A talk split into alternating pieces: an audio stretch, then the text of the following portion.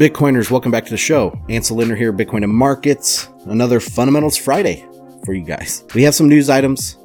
We have some metrics, some statistics, some stats from around the space. Try to give you guys a good read on the market, what I see going on out there, uh, and provide some value for noobs that are listening. Anybody new to the space, any beginners, give you guys a nice, solid Bitcoin foundation, not a a shitcoin foundation. That's not what we're looking for. Anyway, so just some admin notes up front. We are doing our next Discord chat. That's going to be next week. So if you want to participate, uh, listen, or text chat, or talk on voice, whatever you guys prefer, uh, then go on over to the Discord link that is in the show notes. Also, uh, the the mandatory shilling. If you want to support the show, go to bitcoinandmarkets.com forward slash support. There's ways to, um, you know, links to get to the Patreon. There is uh, ways to donate via PayPal or Bitcoin, of course. Uh, also, there's free ways to support the show, like leave a rating on iTunes or share with your meetups or, you know, share with a family member or whatever uh, with your social media. So there's there's free ways to support the show, but uh, you know I appreciate the monetary support. I didn't shill any ICOs during the ICO thing. You know, this is a Bitcoin Foundation. Um, I'm have built this show around quote unquote trust and a community feel. Like it, I'm very humbled to hear about the people that say that I was influential in their early days in Bitcoin and kept them out of buying these ICOs that have crashed 99.9% of their value. So, you know, that's that's kind of the impetus behind the show. And so, yeah, I I'm going to show my support links. so check out the affiliates, check out the support page, bitcoinmarkets.com forward slash support. Also, you can sign up for the free report. That's every Friday. It's this show condensed into an email with charts and everything. So, uh, people are really loving it. And, uh, I think it's a huge value add. No spam or anything, just the report every Friday. All right, let's get in to the show. Uh, price Bitstamp, 3,900 even. Right now, 3,900 even. It's looking good. Uh, it didn't hit my kind of forced prediction last week. I forced myself on the show. I said if I had to make a target or whatever, my best guess would be um, between 4,000 and 4,100. Didn't quite get up there, but uh, it was at least in the right direction. You know, it's it's at least bullish. There's another one other like real bull out there that I know of, and that's Carpe Noctem on Twitter. He has a YouTube channel.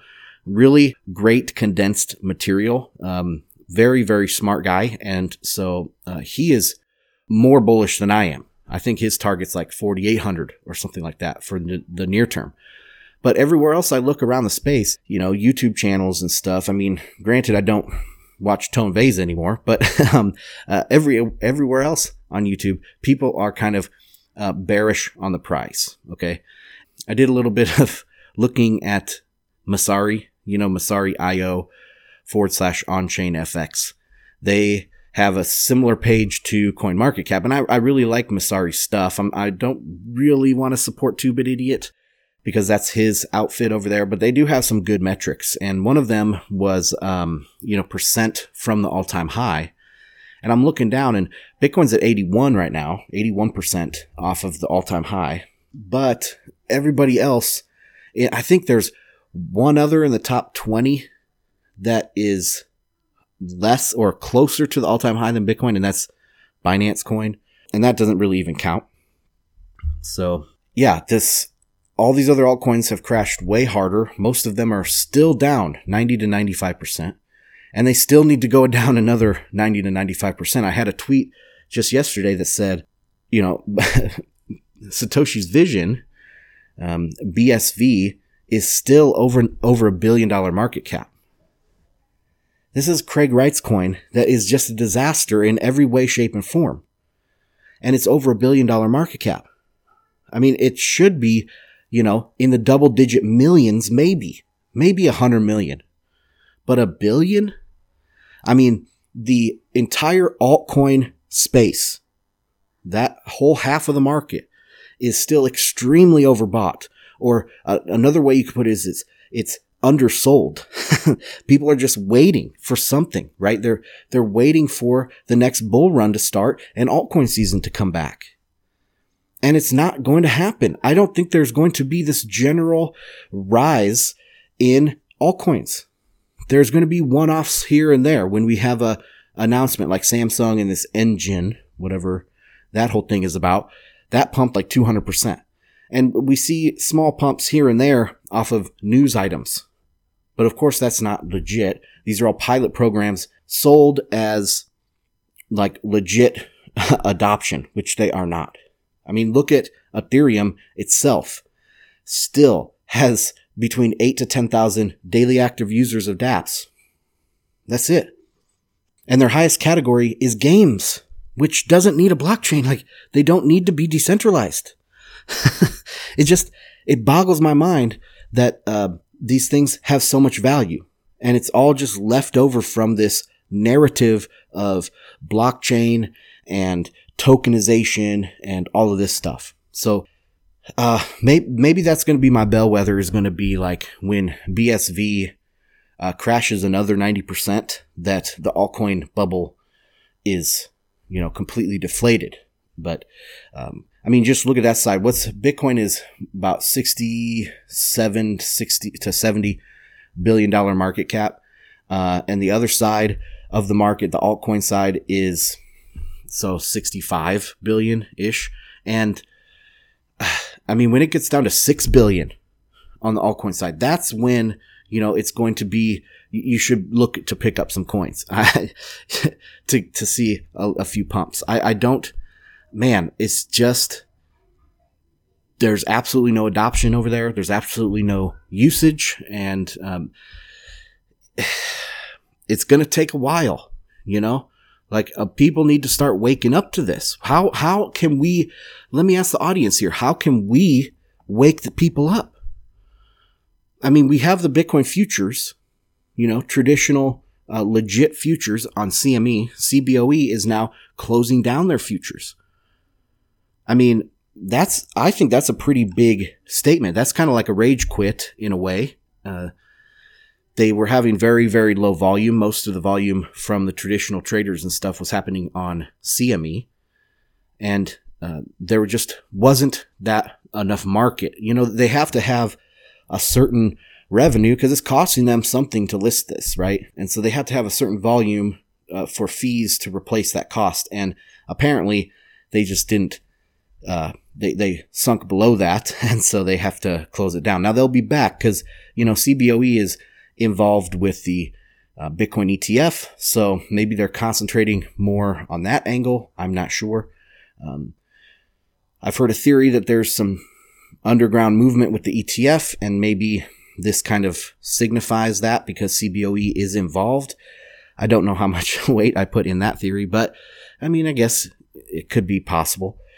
Um, overall, though, you know, Bitcoin is has the futures, and they are going to get the first ETF.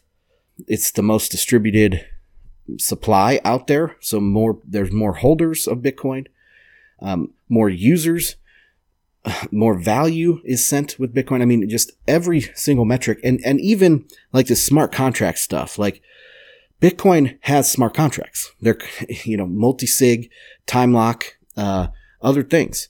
Lightning Network is a mo- is a smart contract layer to Bitcoin. But that kind of narrative isn't being pushed because it's decentralized. There's there's no like central marketing uh, department for Bitcoin like there is for Ethereum with with the Ethereum Foundation. Now, is that a negative? Well, it's could be seen as a negative short term, right? Like we don't have anybody there to pump Bitcoin for us. but we don't have to put up with it later, right? Like there's nothing to attack. We don't have to worry about like bad actors like Mark Karpelès, who just is going to jail now for fraud. We don't have to worry about him or other people getting into positions of quote unquote power for Bitcoin. So Bitcoin shrinks the attack vectors so low, so small and tiny the surface area to attack a Bitcoin is so minute that it's going to be secure and it will eventually just, it's going to chew away at the marginal people, the marginal investors in this world, as well as the marginal people in countries like Venezuela or Nigeria or Somalia or China or uh, Japan, South Korea.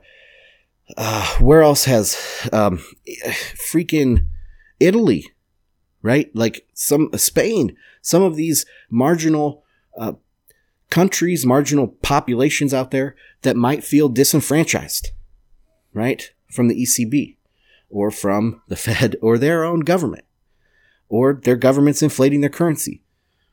Um, also, it's the hardest investment possible, and it's not correlated to other things. And so, high, like powered institutions will look at Bitcoin not being, you know, correlated with the traditional stock market or with bonds or cash, and so that it's totally uncorrelated, and they need that in their algorithms, right? So um, they they will be slowly but surely, Bitcoin will be gobbling up little bits of the margin until it becomes 5% and then 10%. And then it's going to gobble up larger uh, chunks, right? And so Bitcoin doesn't have this central marketing arm and it takes a while to get that out there. But that's kind of what the role I fulfill in a minute fashion and other podcasters out there fill in a very minute fashion. And that's why it's so important for me personally to keep my reputation because I don't want to be shilling ICOs and then come out and tell you you need to buy Bitcoin or you should buy Bitcoin or you know some something else because you're you're not gonna trust me if I sold you the Civic right or some other shit shitcoin. Anyway, oh my god, that was a big long rant. Let's get back into this. Let's take a look. So that was prices. We could take a look at some sentiment stuff. So uh, longs have been coming down. So this is Bitfinex numbers. Longs have been coming down. Shorts have been being added. The ratio is almost even right now at one to one. So we are at 1.01 on the ratio. 22,000 of both longs and shorts. We haven't seen that since the beginning of the year. And of course, it was crossing even the other direction at the beginning of the year, going positive, and now it's going negative. To- the total longs plus shorts is at a multi-year low, almost as low as has been on these numbers. Um, but when it gets this low, uh, to me, it's signaling uncertainty. Traders don't really know. I mean, if it was very bearish or anything, there would be a lot more shorts, and it's just not that way. There, there we're just seeing a lack of really any interest because volatility is down and also uncertainty is up. All right, what is next? Let's talk about mining. I'm going a little out of order here today, but that's okay. Over the last 24 hours or so, we've seen an increase in the hash rate, uh, fairly significant, about 10% or so, uh, give or take.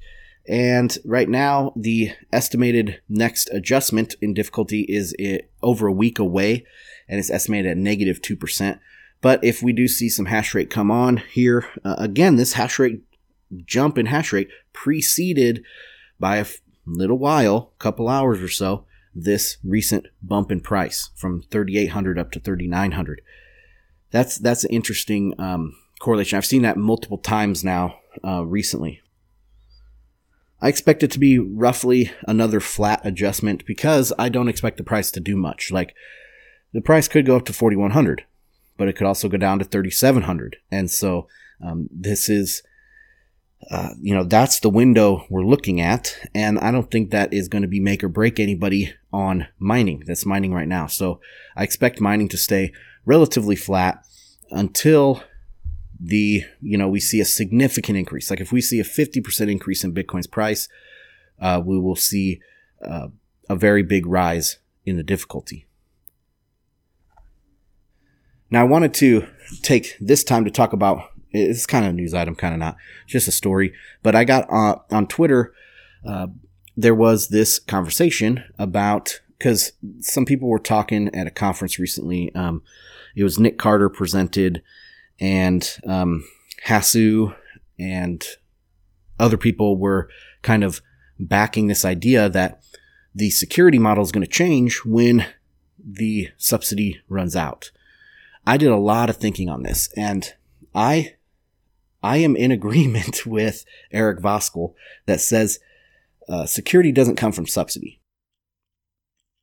You know, if I have a choice in my attack, if I'm an attacker, I have a choice. I can do a um, an expensive attack and basically reorg everything all the time and not let any uh, transactions through, et cetera, et cetera. But it's very expensive, especially at this difficulty, right? Like, um, it's going to cost them millions of dollars a day to do that. Um, or they can do it for free and even make money and do it profitably if they simply whitelist people, right? And only let through, don't let through the, the censored transactions, just like PayPal won't, uh, right? But let through only certain transactions. They can, they can even make a profit while they're keeping Bitcoin from being different and being better than the options available right now, like PayPal.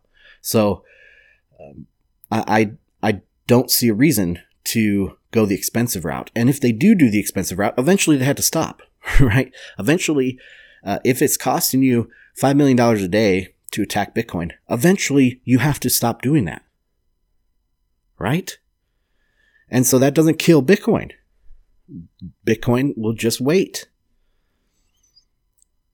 Bitcoin will just wait. Or they're, you know, the devs that are doing stuff, they're not going to be sitting still and waiting.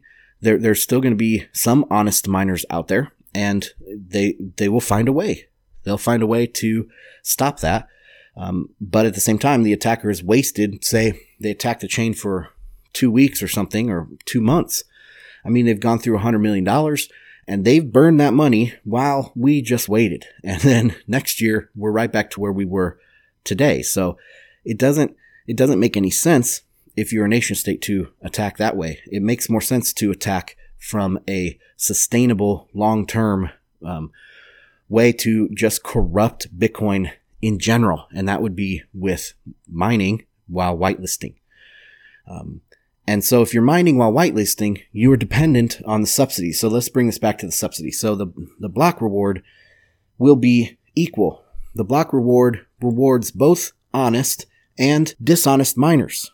The censor gets the same reward as the miners that aren't censoring you. So it's a wash. The, the best way to attack Bitcoin, it's a wash of the subsidy.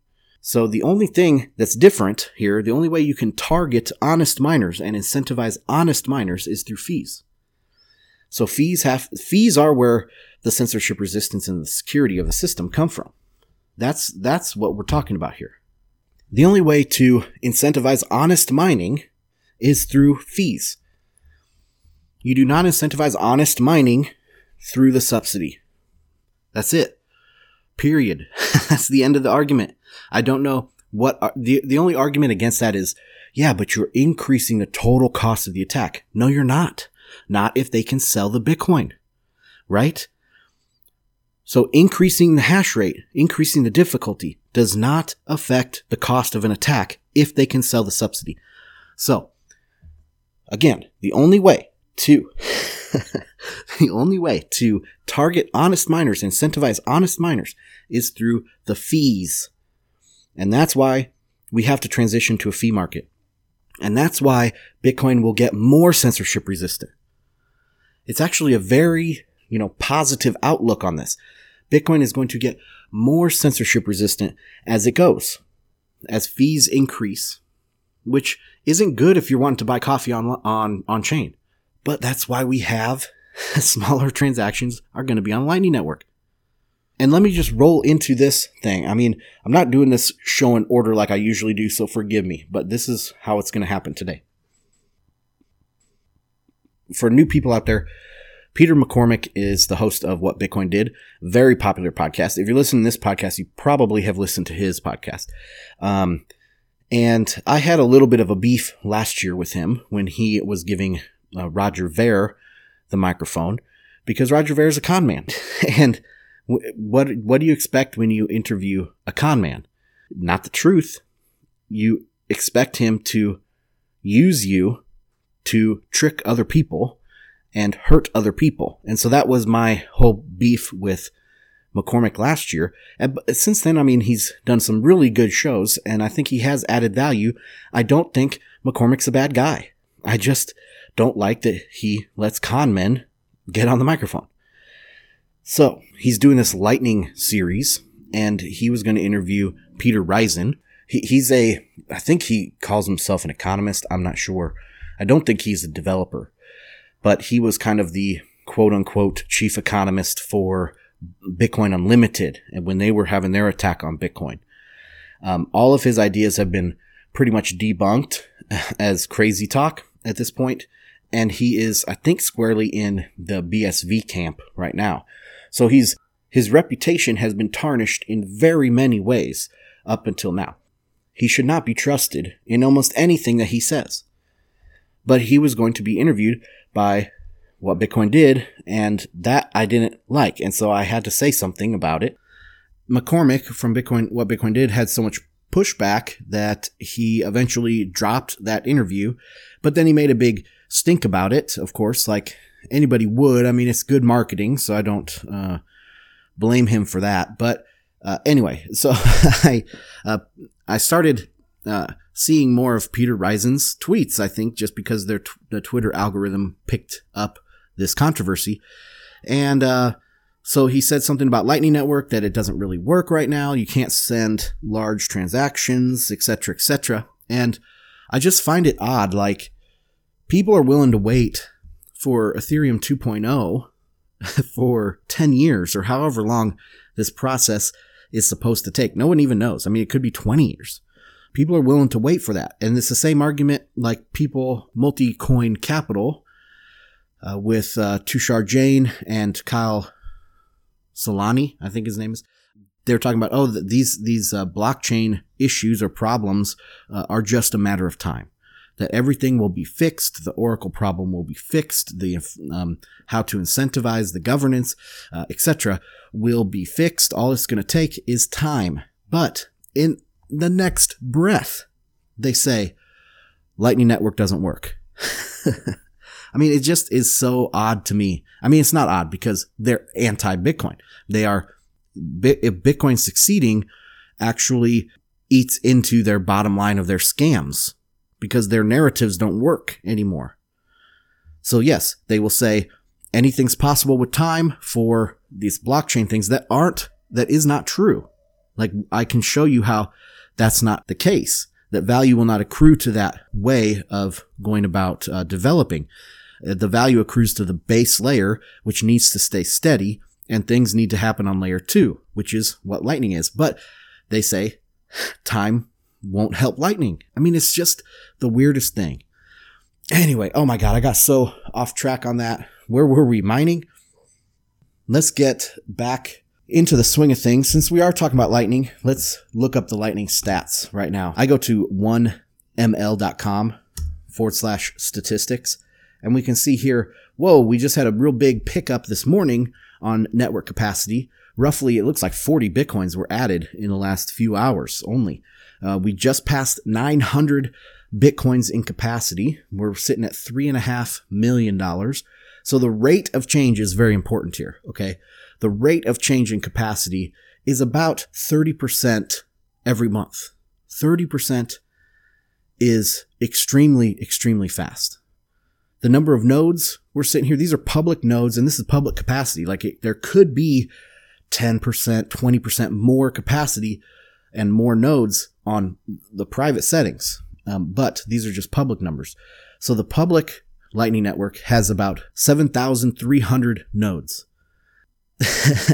One thing I'm waiting for is when this number of nodes on the Lightning Network surpasses uh, the number of daily active users of all apps on Ethereum because it's just hilarious. Um, they they've been pushing this as like a um, an app platform, a smart contract app platform for how many years? And they have eight to ten thousand daily active users that mostly are doing gaming, where Lightning is perfect for that. And um, you know, we're going to have more nodes and more daily active users than all of Ethereum in very short short uh, period of time here. Anyway, that should happen in no more than 90 days from now, Lightning will be bigger than Ethereum. So I, I can't wait for that. Let's take a look at the, the halvening. So if you go over to bitcoinclock.com, you can see that the halvening is roughly 32,000 blocks away. That sounds like a lot for Bitcoin, considering we get 144 blocks a day. Um, but it's not that far away. It's only 430 days. The ETA is May 21st. So just what would that be? 14 months away. Uh, and guys, this is the big one. This is the big halvening. This is going to be unique in Bitcoin halvening history. You know, um, the first one was, will it work?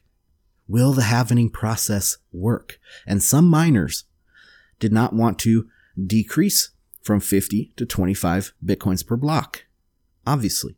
And so they tried to continue. And what happened? Those blocks were, were not valid, right? So, so that kind of stuff has happened.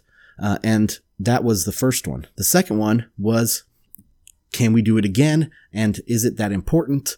Um, it was, it was. We had another deflationary spiral after the second halvening, down to 12 and a half bitcoins. And now we are on our third halvening and we are going down to like one and a half percent inflation rate, or uh, it's not even inflation, but one and a half percent uh, flow to stock uh, per year.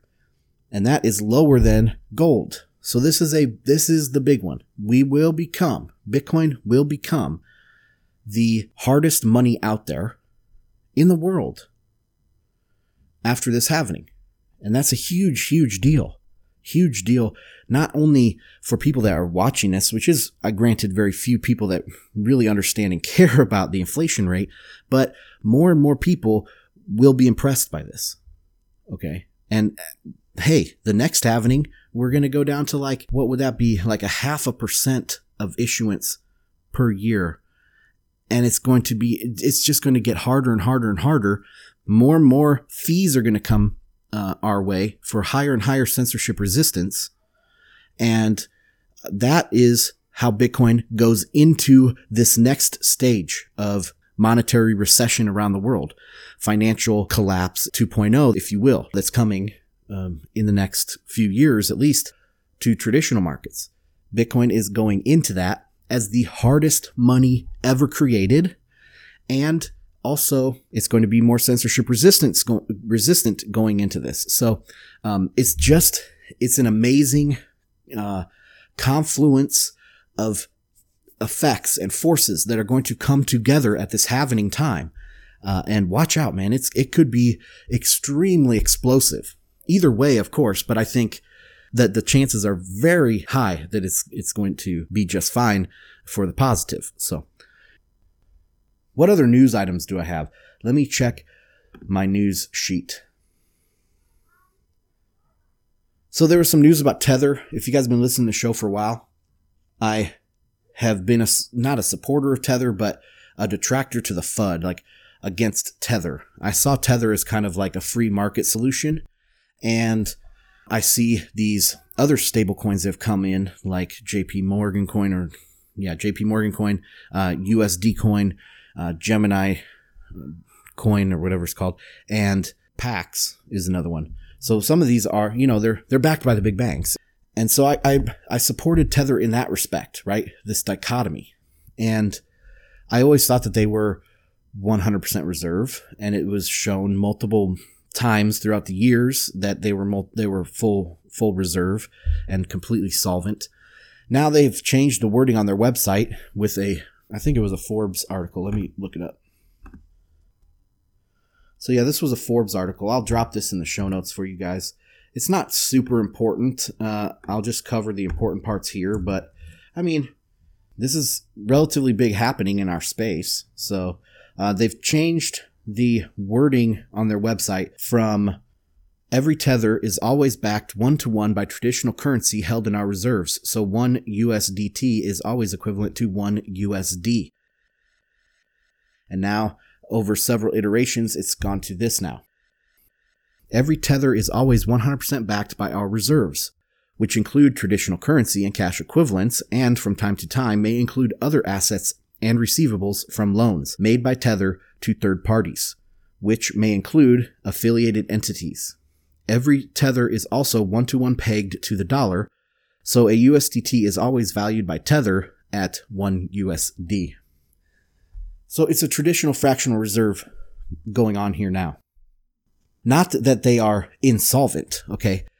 Tether's still solvent as far as we know, and they could eventually meet all of their redemptions if they had to. Uh, but they would have to call in loans. So they've they've lent out their their uh, dollar reserves, making loans to other parties, probably very sensible ones. Uh, maybe buying some treasuries or something like that. I mean, they have two billion dollars burning a hole in their pockets, so they're going to try to benefit a little bit off of that. And I mean, Tether has been a huge money maker for the, the Tether people for a long time. Um, one of the kind of reverse conspiracy theories I heard was that they fudded themselves so that they could buy back Tether at a lower price. You know, buying back Tether at 90 cents is a pretty big uh, windfall for them, right? So they uh, they could have just fudded themselves. But whatever the case is, I don't think Tether is in any imminent danger. I don't think so. I, I could be wrong, and I don't own any Tether. I've never owned any Tether.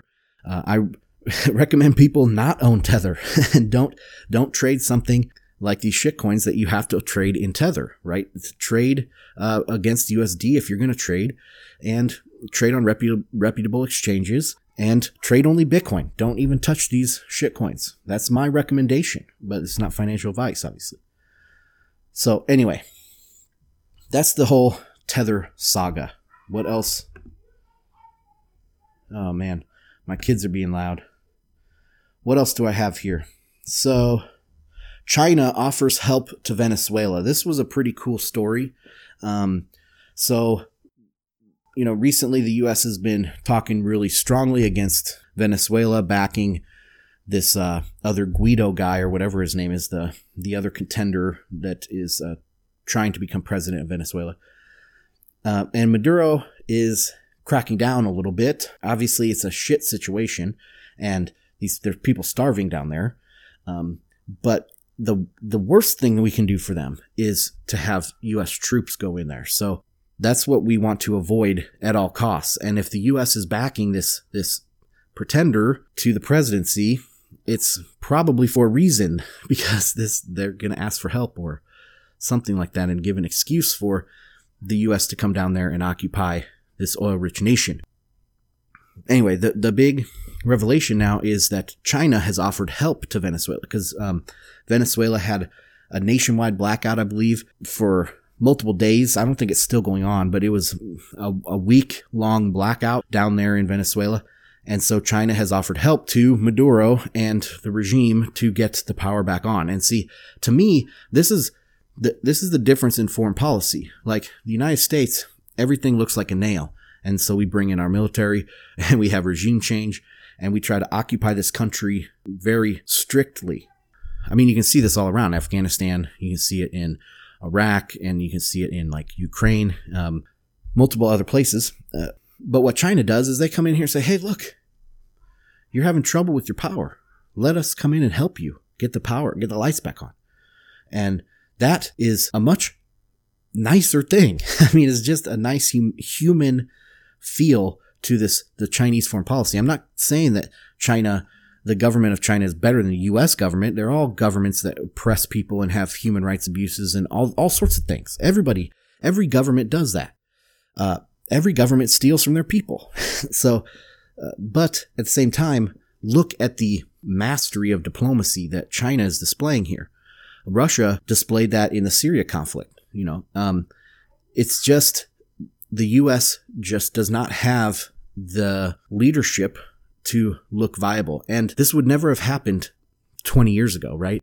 So uh, the decline of the U.S. geopolitical power is going to also decline the power of the petrodollar.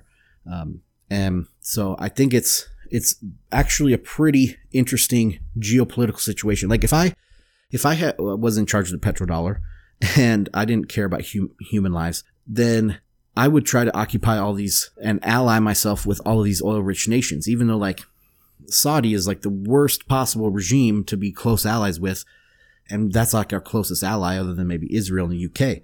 And now the other countries like Iran and China and Russia, they're going away from the, the petrodollar. And so the petrodollar is under, um, under attack. And Maduro has also, he doesn't like the United States and, and he's, you know, willing to sell his oil uh, for other things and, and open to maybe talking with China to sell their oil in yuan or something. So to the U.S. to protect their petrodollar, they got to go in and, and create this uh, Guaido opposition and come in and back him and make sure that he won't sell his oil in uh, yuan or, or rubles or whatever. Uh, it makes perfect sense. So when you look at this, the geopolitically we're losing influence, or the U.S. is losing influence. But I mean, so you have the Chinese coming in to offer this uh, aid, uh, and versus America that's coming in to offer, you know, bombs. So not only is our geopolitical influence waning, but I think the influence majorly of the petrodollar uh, is waning, and they're going so far as to try to um, pretty much collapse Venezuela to come in there.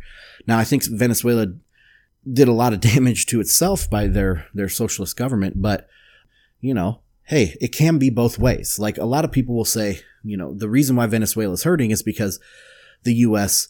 is doing secret operations, we're uh, having sanctions, and yada yada yada, all that stuff. Well, that's true, and that hurts them, and that's evil. It's also evil and hurts the people having a socialist government. So it's not like one or the other. It's both at the same time. And when you look at the uh, emaciated people on the streets of Caracas and other places, I don't know how you could say that this is a result of one thing.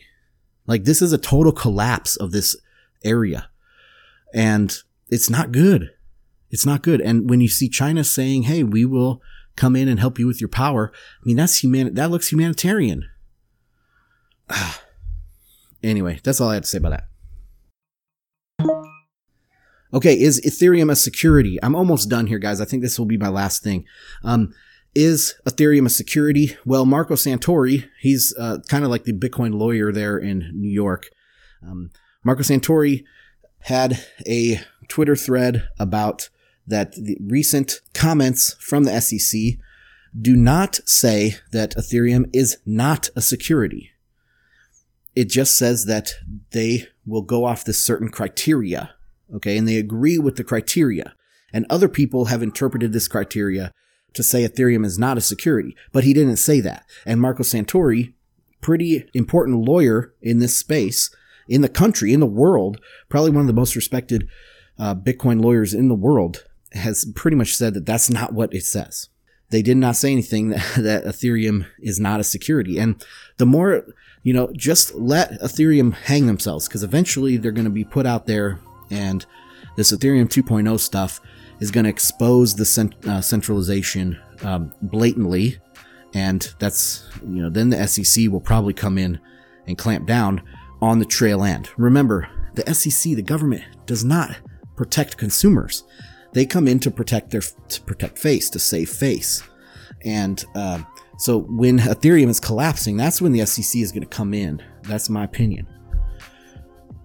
So, anyway, that's all I have for today, guys. Thank you for joining me. I hope this was educational. We didn't get to too many statistics, but sign up for the report. That's where I show all my charts and you get a good read on what's going on out there on the network and in the community at large. Anyway, have a great weekend. We'll see you next time. Peace.